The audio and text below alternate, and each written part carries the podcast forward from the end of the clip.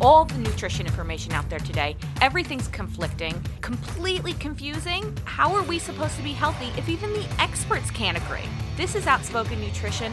I'm your host, Laura Timbrook, and we're going to break it all down. Hey everybody, welcome. Happy Friday. Today we're actually going to be discussing how to lower blood pressure. I know so many of us have gone to the doctors. They have taken our blood pressure and they have let us know that our blood pressure is high and we really need to take steps in lowering it.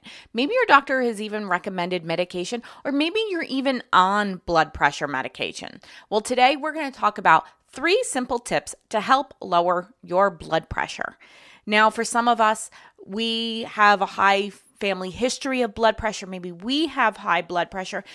There are so many reasons why someone can have high blood pressure, and it's so important that we understand. I think a lot of times we go to the doctors and we get the message that we have high blood pressure, and we kind of like pff it off like, all right, that's great. But a lot of times, are we fully understanding the ramifications of that high blood pressure? You know, blood pressure really kind of tells us how much the pressure of blood are going through our arteries. It's really important. If any of you listening are campers, and I know you'll understand this, when you hook up your water line to your camper, the one thing you want to make sure is you have that regulator on, because you know if you don't have that regulator on and that pressure coming out of that spigot you just hooked up to is too high, you're going to blow gaskets, you're going to blow out lines, it's going to destroy your weekend. Let's call it a catastrophic weekend. Now, blood pressure is kind of the same in our body. If it gets too high, we are looking at risk of heart failure, heart attacks, strokes, catastrophic failure. So we want to really be mindful and watch our blood pressure. It's a really good way for us to see overall how our heart is functioning. So I don't want to go too deep into all of the whys and things like that, because I know a lot of us have already received the information our blood pressure is high. Now, one of the things to keep in mind, a lot of times when we have our blood pressure taken, we're at the doctor's, we're generally not getting good information. If any of you are sensitive about stepping on the scale like I am, you are already going to be high because you're in a stressed state.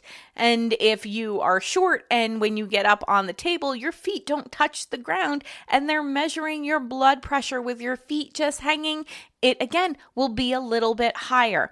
So keep in mind, a lot of times when we go to the doctor, our blood pressure is high. Now, that's not to just kind of poof it off and just not do anything about it. It's something that we have to keep in mind. And I really recommend to people have some kind of blood pressure monitoring system at home, especially if you got the information that your blood pressure is high. Let's see what your blood pressure is when you're sitting on the couch and you're relaxed and what it looks like, because it's a good understanding of what our body's going through.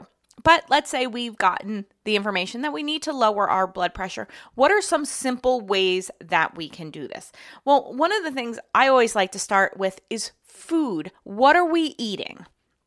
A lot of times if we're following the typical American diet, we're eating hamburgers and French fries and, you know, bacon, egg, and cheese sandwiches. We're not eating the healthiest of foods. So the first thing we want to do with anything, regardless of health issues, is clean this up a little bit.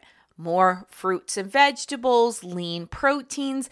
Maybe if you're on a really heavy protein diet, talk to your doctor about reducing that protein to kind of pull back some of that digestive stress. Because one of the biggest things with blood pressure is stress. Now, it doesn't just have to be physical stress. It could be mental stress. It could be emotional stress. All of that is going to play on what your blood pressure is reading. So if we could start taking some of the digestive stress off, maybe you're feeling bloated, maybe you're not drinking enough water. All of these things help decrease our blood pressure and be at a more optimal stage. So you want to make sure that we're following a healthy diet. And if you don't know what a healthy diet is, you can go back to any of my podcasts and we will talk about what a healthy diet looks like. But in reality, a healthy diet is more whole foods, fruits, vegetables, lean proteins. That is really what a whole healthy diet looks like. It doesn't have to be something, it doesn't have to be keto or vegetarian. We can just eat a balanced, wholesome diet, and that's what I really want people to focus on. The next thing is really looking at your exercise. Now, most of the time they tell us to get more physical activity. But here's the thing. If you're already super physically active, maybe your high blood pressure is becoming because of physical stress, meaning you're just going too hard, too fast. And in that aspect, we want to take a step backwards. Are you doing 5 boot camp classes a week? Or maybe you're finding yourself working 60, 80 hours a week and you're exhausted. If so, it might be time to start pulling back some of those working hours. Or maybe just bring it down to taking a 30-minute walk and see how your blood pressure changes over time. It might not be that you're not moving enough. It might mean that you're just doing too much strenuous activity. Now, what I want you to do is I want you to take an inventory of yourself. I want you to sit down for a moment and be honest with yourself. What does your diet look like? Is there things you know you can be cleaning up? Then make those changes. Same thing with your exercise. I want you to take a good look at your physical activity.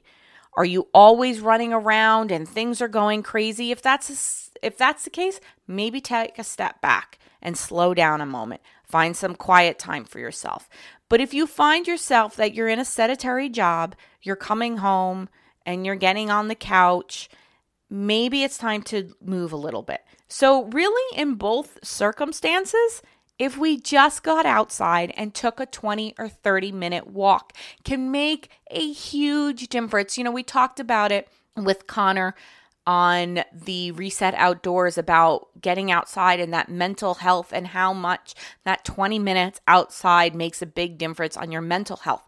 Well, it's going to make a big difference on your physical health and your blood pressure. So if we can really take a look and see where we're lacking, that will help us determine what is the best course for us. You know, the other thing I want to talk about is sodium. This kind of goes with the whole food thing, but a lot of times we don't watch sodium because we've never been told to watch sodium. If you've had any kind of heart condition, you know your cardiologist has talked to you about sodium before. Now, sodium, I know a lot of people think, well, if I don't have sodium, I have no taste. Well, that's not true. We just have to learn a different way of seasoning. Lots of fresh herbs, especially in the Northeast now. We are coming into our spring and summer months. We are going to be abundant in fresh vegetables, herbs. Start now learning how to use those herbs without having to boost the flavor always with salt, because that's going to make a huge impact when we talk about blood pressure. And a lot of times when we're starting to eat a whole food diet, we don't really have to worry about sodium too much because we're eating those whole foods. Actually, greens, when you have a higher amount of sodium, will naturally help regulate that a little bit better. So it's really important now if you are eating a whole food diet and you still notice your blood pressure is kind of high, maybe take a look at the vegetables you're eating.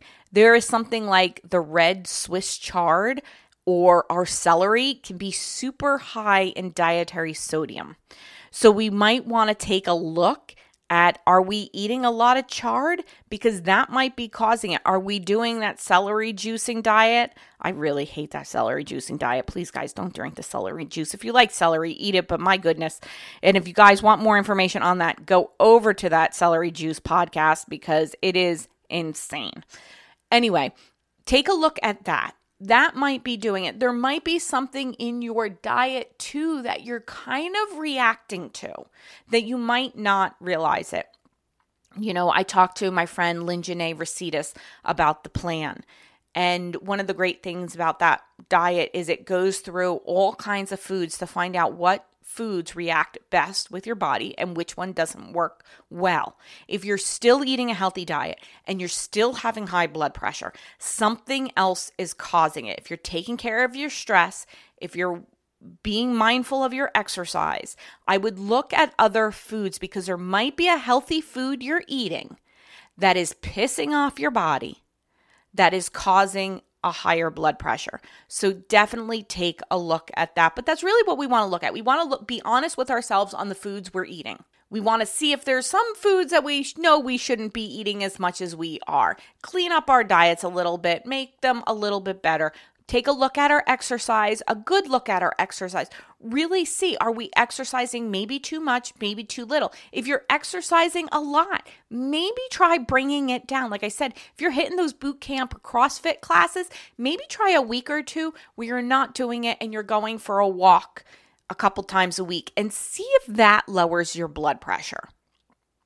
And then the next thing is to really take a look at that sodium intake. And I know a lot of people that eat super healthy diets that have a higher than recommended sodium intake. And it's because even though it's healthy foods they're eating, those packaged foods are really high in sodium. You know, we want to limit our sodium to about 2,300 milligrams a day. So if you are finding yourself eating a little bit more, even those healthy frozen foods can sometimes be extremely high in sodium. I have picked up food before in the grocery store, like those frozen meals, and one serving has been 1,400 milligrams of sodium. So really take a look at what you're eating if you're still having high blood pressure. And of course, always talk to your doctor. If you're doing everything great, have a conversation with your doctor, because maybe medication is needed in certain circumstances, because not all the time, as much as I'd love to tell you everything can be controlled by diet and exercise and a healthy lifestyle, sometimes our genetic makeup just doesn't work great with us. So definitely have that conversation with your doctor and monitor our blood pressure, because that is key. It's key to understanding what our blood pressure looks like on an average basis. I hope you guys got some good information out of this episode, and I will talk to you all next week.